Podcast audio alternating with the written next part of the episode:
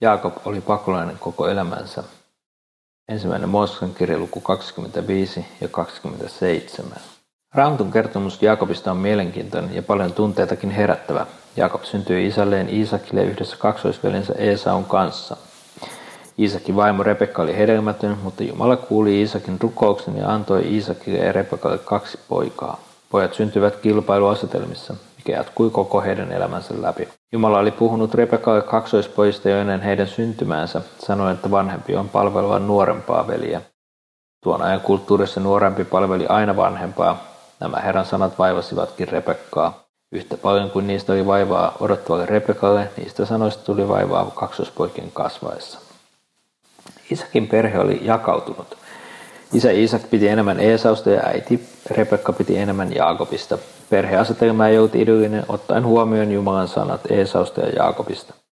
Tuon ajan kulttuurissa ei ollut mitenkään tavatonta suosia yhtä lasta. Yleensä vanhin poika sai erikoisaseman perheessä, sillä hänestä kasvatettiin perheen vastuunkantajaa ja muut lapset yleensä lähetettiin pois vanhemman tieltä, jotta riidolta vältyttäisiin. Tällä tavalla oli myös Abraham toiminut Iisakin velipuolien kanssa. Iisakin perheessä oltiin luultavasti hyvinkin tietoisia Herran lupauksesta Rebekalle, että vanhempi oli palvella nuorempaa. Iisak ei kuitenkaan näyttänyt toimivan Herran lupauksen mukaan, koska se oli vastoin kulttuuria ja tapoja. Ehkäpä siksi Rebekka ja Jaakob päättivät ottaa ohjat käsiin, käsinsä, kun siunauksen ja perinnön jaon aika tuli. Jaakob äitinsä avustuksella huijasi veljeltään esikoisoikeuden ja isänsä siunauksen. Hebraiskirjassa luussa 12 meille selitetään asiaa näin. Esau luopui esikoisuudestaan ja sen takia häneltä vietiin siunauskin. Jaakob arvosti esikoisuutta ja siunausta veljensä enemmän. Jaakobin asenne Jumalan lupauksiin oli luottavainen, kun Esau välitti tämän maailman asioista enemmän. On merkillistä, että Jumala siunaa Jaakobia, joka pettämisen kautta hankki siunauksen, eikä ollut Esaun puolella. Toisaalta Jumala oli asian ilmoittanut jo ennen heidän syntymäänsä. Vaikka Jaakob petkuttamalla hankkikin esikoisuuden ja Jumalan siunauksen, hän silti luotti juuri siihen, mitä hankki. Esau taas ei laittanut turvaansa ja toivonsa Jumalan voimaan, vaan omaan itseensä. Jaakob näki Jumalan lupauksen arvon, mutta uskoi joutuvansa hankkimaan sen itse. Esau petetyksi tultuaan aikoikin tappaa veljensä isänsä kuoltua. Tämän takia Jaakob päätyi pakolaiseksi pelastaakseen henkensä ja näin hän menetti kodin ja isän omaisuuden turvan. Monet tämän maailman pakolaiset lähtevät pakolaistille juuri samasta syystä kuin Jaakob. Lähtiessään pakoon he jättävät taakseen perheensä, jota eivät luultavasti näe enää koskaan. Taakse jää tuttu maa ja perheen varallisuus, varallisuuden tuoma turva. Kaikki tämä vaihdetaan pakolaisuuteen missä ei ole muuta kuin unelmat, jos niitäkään aina. Pakolaisten lähtevät ovat tuntemattomien ihmisten armoilla ilman oikeuksia. Jokainen meistä varmasti tuntee ihmiskohtaloita, joita on kohdeltu kaltoin, koska he ovat yksin ja heillä ei ole perhettä tai yhteisöä pitämässä heistä huolta. Hyvän Jumalan tahto on, että jokaista ihmistä kohdellaan tasapuolisesti. Jeesus opettaa kymmenestä käskystä näin – Rakasta lähimmäistä niin kuin itseäsi. Jo vanhassa testamentissa Jumala oli antanut ohjeet kansalleen Israelille. Älä sorra muukalaista, tehän tunnette muukalaisen mielen, koska olette olleet Ety- muukalaisena Egyptin maassa. Juuri muukalaiseksi Egyptin Jaakobkin päätyi elämänsä loppupuolella, nälän hädän takia. Jaakobin elämän vaiheet ja tuntemukset eivät itse asiassa asiassa kauheasti eroa moderneista pakolaisista. Ehkä on hyvä kysyä, mitä Jaakobin uskolle tapahtui pakolaismatkalla. Jumala ilmestyi pettäjä Jaakobia ensimmäisestä kertaa pakomatkalla Peettelissä. Juuri Peettelissä, mikä tarkoittaa Jumalan huonetta, Jaakob antaa uhrilupauksensa ja meille kerrotaan ensimmäisen kerran, kuinka Jaakob turvautuu Jumalaan. Pakolaisena hänellä ei ole mitään muuta kuin nyt uskonsa Herraan. Ehkäpä Jaakobin henkilökohtainen vaellus Herran kanssa alkoikin vasta pakomatkalla. Pakolaisena ja siirtolaisena ollessaan Jumala kutsui myös Abrahamin ja Mooseksen. Jumala on kutsunut monia pakolaisia seuraamaan häntä nykypäivänä. Jaakob eli pakolaisena lähes koko elämänsä. Nuorena miehenä ja naimattomana hän joutui pakenemaan henkensä edestä veljään, joka vaati verikostoa. Jaakob oli vienyt kavalasti veljeltään eri esikoisaseman ja omaisuuden, jota Jaakob ei sitten kuitenkaan saanut koskaan. Jaakob eli muukalaisena 20 vuotta äitinsä synnyin seudulla, missä hän joutui raatamaan enonsa Laabanin kodissa. Laaban käytti hyväkseen Jaakobia, koska Jaakob oli ulkopuolinen, varaton ja ilman asemaa. Samalla tavalla nykyaikana ulkomaalaisia pakolaisia on helppo sortaa ja käyttää hyväksi, kun kukaan ei ole puhumassa heidän puolestaan tai puolustamassa heitä. Sanalaskuissa 31 meitä opetetaan näin. Avaa suusi mykän puolesta oikeuden hankkimiseksi kaikille sorretuille. Avaa suusi, tuomitse oikein, hanki kurjalle ja köyhälle oikeus. Jumalan ihminen on kutsuttu aina puolustamaan oikeutta ja olemaan äänä niille, joilla ei ole omaa ääntä, koska ovat pakolaisia tai ulkomaalaisia. Jumala siunasi Jaakobia, vaikka häntä käytettiin hyväksi vieraassa maassa. Jaakob kartutti suuren, juuri Jumalan avulla suuren omaisuuden ja sai menestystä, koska hänen yllään oli Jumalan siunaus. Perhe, minkä Jaakob menetti nuoruudessaan, hän sai takaisin moninkertaisesti. Jumala siunasi Jaakobia myös tässä asiassa. Jaakobin elä, koko elämä oli kamppailua Jumalan kanssa. Jumala antoikin Jaakobille uuden nimen, Israel. Matkalla pois Laabanin luota tuo nimi Israel tarkoittaa Jumala taistelee. Jumala oli pitänyt Jaakobista huolta ja siunannut häntä lupauksensa mukaan. Jumala oli siunauksensa mukaan ollut Jaakobin suojana ja puolella, eikä häntä vastaan.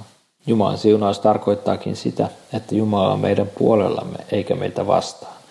Monet pakolaiset pyytävät Jumalan siunausta ja haluavat nähdä Jumalan siunauksen heidän elämässään. Monessa mielessä moni pakolainen suhtautuu Jumalan siunaukseen kunnioittavasti ja toivoen sitä. Jaakobin elämästä löytyy monta opetusta ja ohjetta meille, mutta myös paljon tuskaa ja vaivaa, mihin moni pakolainen voi samaistua myös tänä päivänä. Jumalan siunaus ja varjeleva käsi oli kuitenkin Jaakobin yllä siitä lähtien, kun hänen isänsä Iisak oli laskenut kätensä pettävää pettäjäpoikansa ylle ja siunannut häntä. Jumala siunasi pettäjää ja syntistä, millaisia myös me olemme. On lohdullista lukea, että Jumala on todellakin hyvä syntistä kohtaan. Olkoon sinunkin sydämessäsi vahva luottamus ja turva elävään Jumalaan, ja pyydä Jumalaa siunaamaan itsesi niin kuin Jaakobkin teki, ja moni muu. Jumalan siunauksessa on pelastus ja toivo.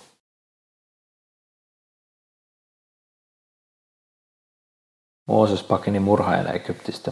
Toinen Mooseksen kirja luku 2, jakeet 1-22.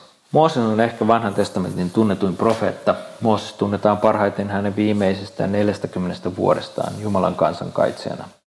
Mooseksen elämää voidaankin jakaa kolmeen yhtä pitkään 40 vuoden jaksoon.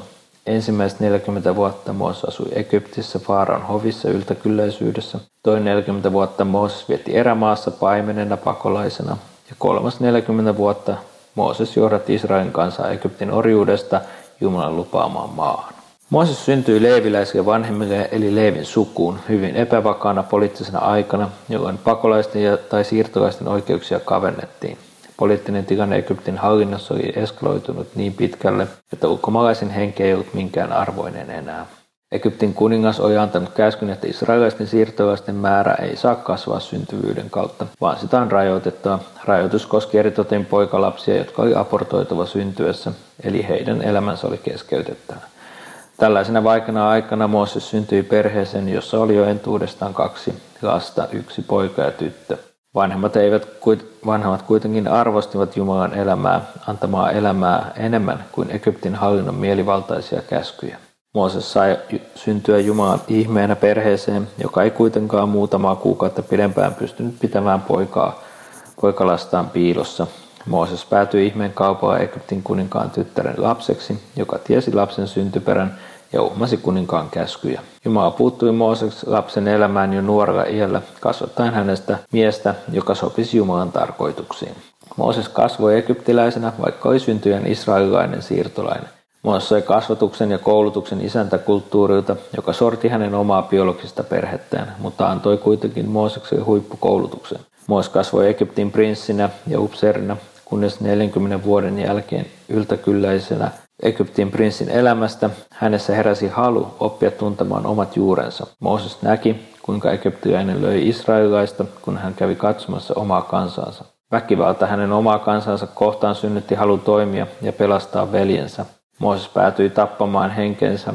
Mooses päätyi tappamaan egyptiläisen, mikä teki Mooseksesta siinä hetkessä lainsuojattoman. Moos pakeni Egyptistä henkensä edestä pelastaakseen itsensä prinssistä ja tuli hetkessä pakolainen ja lainsuojattu. Moos pakeni noin 500 kilometrin matkan Midianin maahan ja siellä hän eli pakolaisena 40 vuotta. Maailmassa on tällä hetkellä noin 100 miljoonaa pakolaista eri arvioiden mukaan. Suuri osa pakolaista on joutunut lähtemään kotimaastaan naapurimaahan, mikä on ensimmäinen turvapaikka monelle.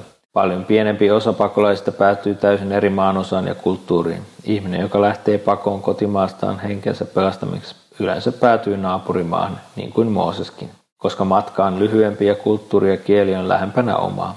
Ihminen, ihminen joka joutuu pakolaiseksi, toivoo pääsemänsä takaisin kotiin jonain päivänä, ja siksi on parempi olla lähempänä kotimaataan myös. Mooses päätyi pakenemaan Midianin maahan, joka on tarpeeksi kaukana Egyptistä, mutta ei kuitenkaan liian kaukana, jotta yhteydet voivat säilyä ja ajatus palata takaisin on mahdollista. Silloin kun ihminen menettää kaiken, hän on paljon avoimempi kuulemaan Jumalan kutsun. Moni pakolainen on saanut oppia tuntemaan elävän Jumalan juuri pakolaisena. Silloin kun kaikki turvamme on kadonnut ja elämämme ei ole enää meidän omissa käsissämme, olemme monesti avoimia Jumalalle. Sillä kaikki muu apu on ollut epävarmaa siihen asti. Jumala on ikään kuin viimeinen oljenkorsi. Moos oli elänyt uutta elämää pakolaisena – kun hän oli saanut turvapaikan Midianin maasta, Jetro-nimisen papin talosta. Jetro oli antanut Mooseksen vaimon ja heille syntyi lapsia. Uusi elämä oli turvattu ja työpaikka löytyi Jetron lampaiden paimentamisesta. Paimenen työ ei ollut helppo tehtävä, sillä siinä joutui viettämään paljon aikaa vain lampaiden kanssa, sään armoilla ja työtunnit ovat pitkät. Moos oli tilanteessa, missä kaikki oli tasapainossa, mutta ei millään tavalla ihanteelliset. Ulkomaalainen ja pakolainen joutuu tekemään sitä työtä, mitä hänelle annetaan, niillä työtunneilla, mitkä se vaatii. Moose oli selkeästi ylikoulutettu tekemään paimenen työtä, mutta pakolaisena hänellä ei ollut vaihtoehtoja. Pakolaiselta ei aina kysytä, mitä olet tehnyt aikaisemmin työksesi, vaan kaikki työ on otettava vastaan. Mooseksen tuli ottaa vastaan myös koulutuksen sensa ja taustansa nähden vähäpätöinen työ. Oli varmasti nöyryttävä olla lammaspaimena prinssin aseman jälkeen. Ehkä sitä voisi verrata ministeriin, joka pakenee poliittisista syistä kotimaastaan ja päätyy Suomeen pakolaiseksi. Suomessa hän sitten saisi autopesuasta töitä, missä saisi tehdä 12 tuntia päivässä. Mooseksella oli raamatun mukaan hyvät suhteet Jetroon, mutta elämä pakolaisena ei ollut prinssin elämää kuitenkaan. Mooses kohtaa 40 vuoden pakolaiselämän jälkeen Herran Jumalan. Herra Jeesus ilmestyy Moosekselle kutsuen häntä. Jumala ilmoittaa Moosekselle, kuka hän on, ja antaa Moosekselle tehtävän.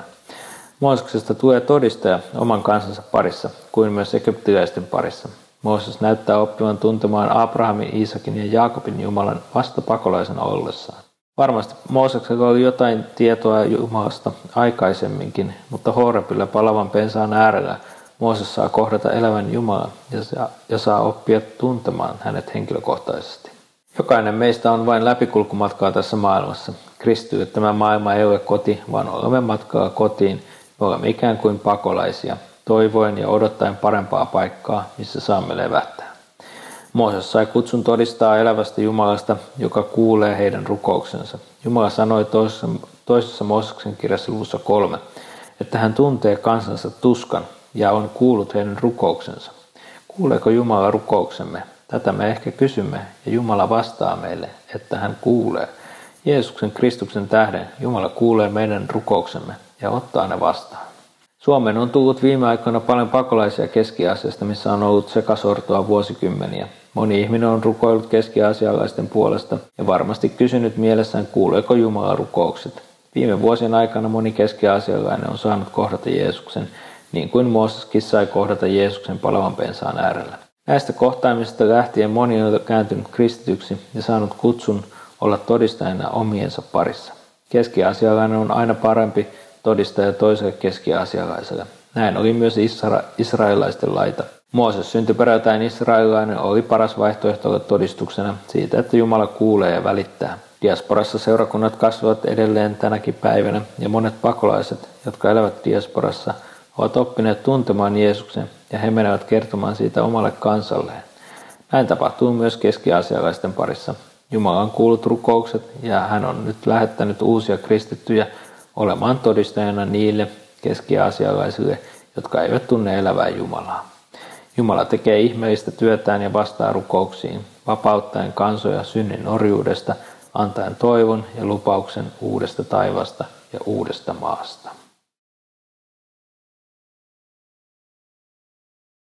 Tänään käsittelemme ensimmäistä Mooseksen kirjaa lukua kolme ja neljä. Raamatun alkulehdillä voimme lukea maailman ensimmäistä pakolaisista. Termi pakolainen tarkoittaa ihmistä, joka joutuu syystä tai toisesta lähtemään kodistaan tai synnyinmaastaan pakoon. Maailma on nykyään täynnä pakolaisia, noin 100 miljoonaa. Syy ensimmäisten ihmisten pakolaisuuteen löytyy heidän omasta synnistään. Synti on edelleen alkusyy pakolaisuuteen, joka on kaiken pahan alku ja juuri tässä maailmassa.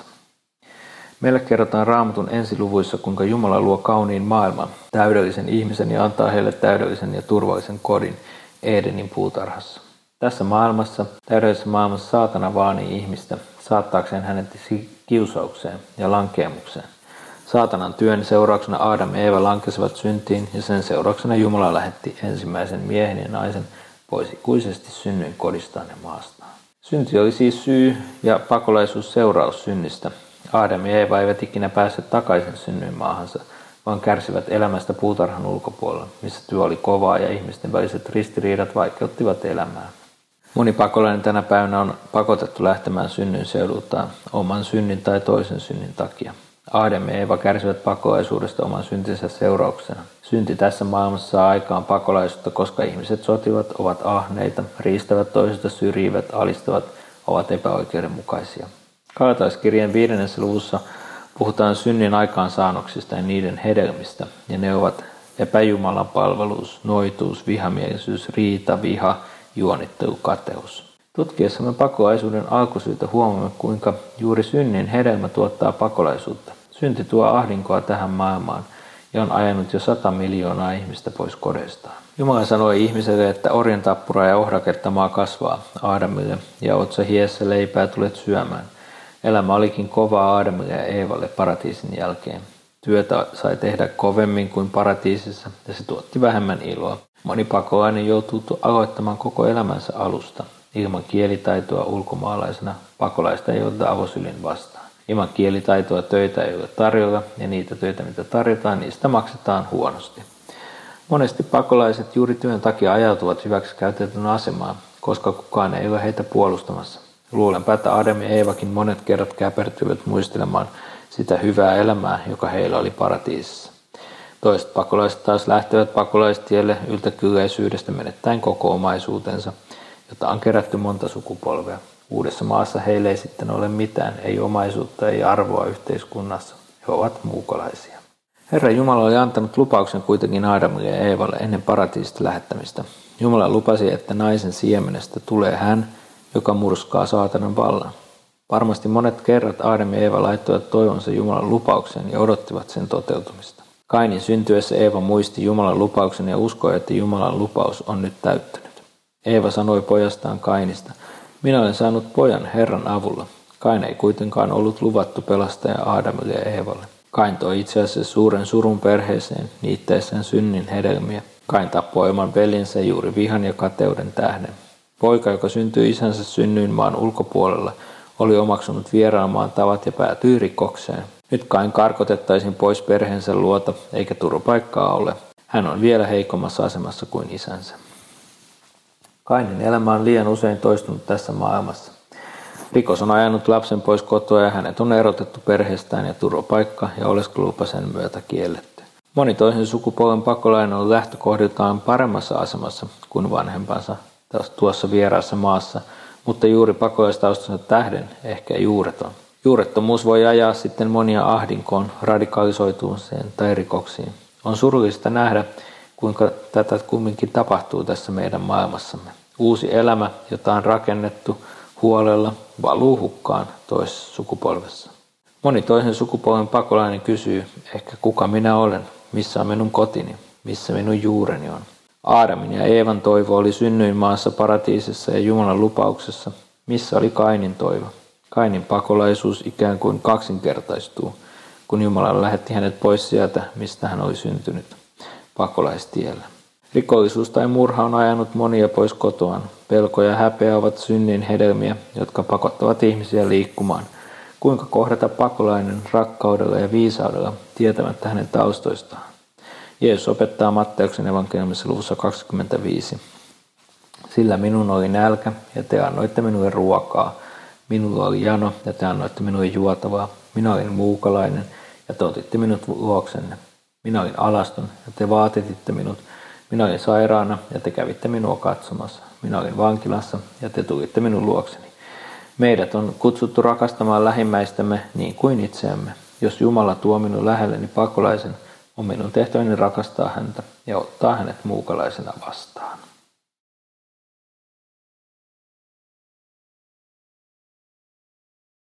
Viime vuosina Eurooppaan ja Suomenkin on tullut paljon pakolaisia, erityisesti nuoria miehiä. Ajatuksen he ovat ehkä kääntyneet puolesta ja vastaan näitä nuoria vieraita miehiä kohtaan.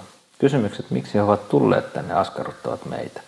Jokaisella heistä on kuitenkin oma tarinansa kerrottavana ja oma polku, mitä he ovat kulkeneet.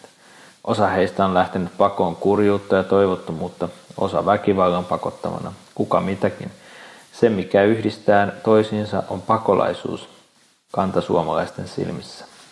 Danielin kirjan ensimmäisessä luvussa meille kerrotaan Danielin taustaa ja elämän alkua Babyloniassa, eli nykyisen Irakin alueella. Babylonian kuningas Nebukadnessar oli valloittanut Jerusalemin ja tyhjentänyt kaupungin sen aarteista, kuin myös kaupungin älymystö oli otettu saaliiksi. Daniel kuului tuohon vankien eli pakkosiirtolaisten joukkoon. Hän oli nuori poika, jolla oli taustansa ansiosta edellytykset oppia ja kehittyä tiedossa ja taidossa, niin että voisi palvella uutta kuningasta – Edellytykset ylimysperheiden pojille oli ulkonäkö, älykkyys ja kyky oppia uutta. Heille opetettiin kaldean eli Babylonian kieltä ja kirjallisuutta. Nebukadnessar näki ihmisissä arvon, ei vain kullassa ja hopeassa, vaan parhaimmissa nuorissa oli tulevaisuus, jonka varaan osaksi kuningas rakensi hoviansa. Kuninkaan tavoite oli siis kotouttaa nuoret mahdollisimman hyvin, jotta he voisivat olla johtamassa ja kotouttamassa heidän omia kansalaisiaan. Nebukadnessar toimi viisaasti ja oman valtakuntansa parhaaksi, mikä nykypäivänä näyttäytyy edelleen hyvin ennakkoluulottomalta. Hän halusi valita oppineita poikia, jotka olivat osoittaneet jo aiemmin kykynsä omaksua uutta. Kuningas antoi nuorille pojille kolme vuotta aikaa oppia Babylonian tavat ja kielen. Sen jälkeen heidät vietiin kuninkaan eteen. Kolme vuotta uuden kielen oppimiseen suhteellisen täydellisesti on kohtuullinen aika. Kieli ja kulttuuri ovat sidoksissa toisiinsa. Ilman Babylonien kielen tuntemista Daniel ja muut pakkosiirtolaiset eivät voi omaksua täysin uutta kulttuuria. Pakkosiirtolaiset olivat varmasti hyväksyneet osansa, koska olivat tulleet nuorina Babyloniaan, sillä ilman sitä on vaikea keskittyä opintoihin. Olen saanut tehdä työtä pakolaisten ja maahanmuuttajien parista toistakymmentä vuotta ja huomannut, kuinka asenne vaikuttaa oppimiseen kuin myös kotoutumiseen – olen saanut nähdä, kuinka nuori poika oppii suomen kielen suhteellisen hyvin puolessa vuodessa, koska hän on hyväksynyt osansa ja haluaa sopeutua uuteen yhteiskuntaansa.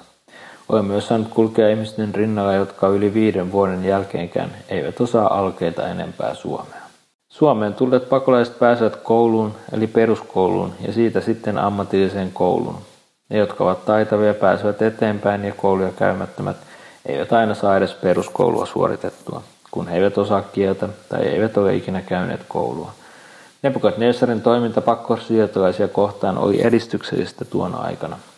Babylonian kuningas tahtoi opettaa valitsemilleen pojille kaldealaista kieltä ja kirjallisuutta. Ensin oli opittava kaldean kieli, jotta voi oppia lukemaan kaldean kieltä, jotta voi oppia kaldean kirjallisuuden viisauden.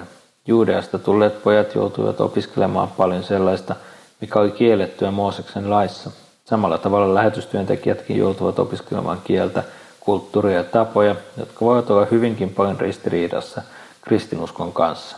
Kaiken tämän vaivan he näkevät, jotta voisivat tehokkaasti kertoa evankeliumia niille, jotka eivät ole sitä vielä kuulleet.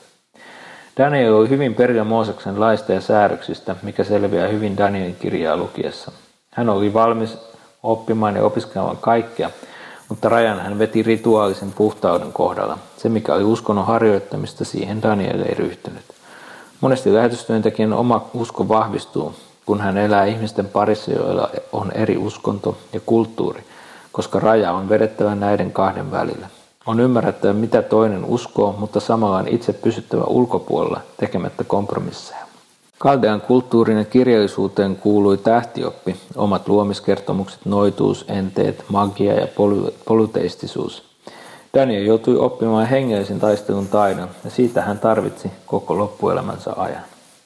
Moni pakolainen, joka Suomeen on tullut viime vuosina, on taustaltaan muslimi. Jokaiselle heille on varmasti sanottu heidän lähtiessään, että kristinuskoon ei saa kääntyä. Jokainen heistä on omalla tavallaan samanlaisessa tilanteessa kuin Daniel oli noin 600 vuotta ennen Kristusta. Heidän asenteensa ja suhtautumisensa on pysyä erossa kristinuskosta ja säilyä muslimina. Jos he kääntyvät, heillä ei ole tilaa omiensa parissa enää. Ero Daniel ja nykyajan pakolaisten parissa on käänteinen. Daniel oli elävän Jumalan palvelija, joka oli pakosta siirretty Jumalan luvatusta maasta Babyloniaan. Modernit pakolaiset tulevat monesta muslimimaista kristittyyn maanosaan, jossa heillä on mahdollisuus oppia tuntemaan juuri Danielin tuntema Jumala. Oppiminen heillekin käy kielen ja kulttuurin kautta, niin kuin Danielillakin. Missä menee raja Jumalan palveluksessa? Kuningas käski antaa ruokaa omasta pöydästään ja viinejä, joita hän itse joi. Daniel kuitenkin päätti lujasti olla saastuttamatta itseään kuninkaan pöydän ruuilla. Tähän Jumalan palvelukseen hän sai suostumuksen kuninkaan hovin päälliköltä. On kuitenkin mielenkiintoista huomata, että uusi nimi Peltesassar, jonka Daniel sai, hän näytti hyväksyvän. Nimi Daniel tarkoittaa Jumala on tuomarini. Danielin saamassa uudessa nimessä on vahva liitos epäjumalaan Belin. Silloin kun ihmisen nimi muutetaan tai se muuttuu, hän joutuu kysymään itseltään, kuka minä olen. Identiteetti ja nimi kulkevat yhdessä. Danielin ja hänen ystäviensä nimien liittyy viittaus Jumalaan ja nyt heidän uusiin nimiensä liittyy viittaus epäjumalaan. Meidän nimemme kertoo paljon keitä me olemme. Kristityillä on yleensä kristillinen nimi ja muslimeilla on musliminimi. Jeesuksen seuraajana meidän perhenimemme on Jumalan lapsi, joka kertoo meidän todellisen identiteettimme, kenelle me kuulumme ja keitä me olemme. Olen saanut nähdä viime vuosina, kuinka moni pakolainen on alkanut seuraamaan Jeesusta. Ja sen takia he ovat valmiit myös vaihtaa nimensä Abdullahista, joka tarkoittaa Allahin palvelijaa, esimerkiksi Danieliksi. Daniel halusi pitää ystäviensä kanssa kiinni totuudesta, joka teki heidät vapaaksi. Siksi nimi Peltesassar ei ollut ongelma heille, sillä he olivat sydämessään vapaita. Moni muslimitaustainen pakolainen, joka on saanut löytää Jeesuksen, on tullut vapaaksi ja haluaa ottaa uuden nimen, jotta heidän vanha uskontonsa ei kahlitsisi heitä. Jeesus sanoi Johanneksen evankeliumissa 8.36. Jos siis poika vapauttaa teidät, te olette todella vapaita. Tänään luemme ensimmäistä Mooseksen kirjasta luvusta 11 ja kestä 27 lukuun 12 ja kesän 20. Pakolaisuus on tragedia, minkä mon, liian moni ihminen joutuu kokemaan tässä maailmassa. Maailmassa on arviolta noin 100 miljoonaa pakolaista, joista kaksi kolmasosaa on maan sisäisiä pakolaisia ja yksi kolmasosa on pakolaisina maan rajojen ulkopuolella. Pakosta joutunut lähtemään omasta kodistaan. Abraham ei ollut pakolainen sanan varsinaisessa mielessä tämän isänsä kodista kaukaisen maahan. Vaelluksensa aikana Abraham joutui kyllä siirtymään pakosta uusille seuduille, kuin myös nälänhädän uhatessa hän joutui lähtemään pois asuinseuduilta minne Jumala oli Abrahamin kutsunut. Tutkiessamme Abrahamin tarinaa ensimmäisestä Mooseksen kirjasta luvusta 11 jakeesta 27 alkaen lukuun 12 jakeeseen 20 huomaamme Abrahamin elämässä monia yhtäläisyyksiä nykyajan pakolaisten elämään. Luvun 11 lopussa meille kerrotaan Abrahamin isän Teerahin jälkeläisistä. Abraham oli Teerahin vanhin poika joten hänellä oli vastuu perheestä isänsä jälkeen. Terahista kerrotaan Joosuan kirjan luvussa 24 jakeessa 2, että Terahin perhe oli muiden jumalien palvoja, eli hän palvoi epäjumalia. Abrahamkin näin ollen oli epäjumalan palvelija alussa ennen kuin Jumala kutsui hänet ja otti liittoonsa. Terahin perheen epäjumalan palvelus on sinänsä mielenkiintoinen yksi kohta, koska monet pakolaiset eivät ole kristittyjä perhetaustaltaan mutta monia, monia Jumala nimenomaan kutsuu seuraamaan häntä pakolaismatkalla. Moni muslimi voi samaistua Abrahamin tarinaan, onhan Abrahamkin kotoisin Lähi-idästä, nykyisen Kuvaitin alueelta. Jumala siis kutsui epäjumalan palvojen ja vei hänet kauas pois omalta synnyin seudultaan. Terahista kerrotaan meille, että hän oli se, joka siirsi perheensä pois Kaldean uurista aina Haaraniin asti. Perhe oli siis päättänyt lähteä synnynseudulta pois ja etsiä parempaa asuinpaikkaa. Mikä oli syy tähän muuttoon? Raamattu ei meille sitä kerro. Monet pakolaiset lähtevät pois omasta maasta, koska he etsivät parempaa tulevaisuutta itselleen ja lapsilleen. Kaikki pakolaiset eivät ole paossa sotaa tai konfliktia, vaan elämän ankeutta ovat osa paossa.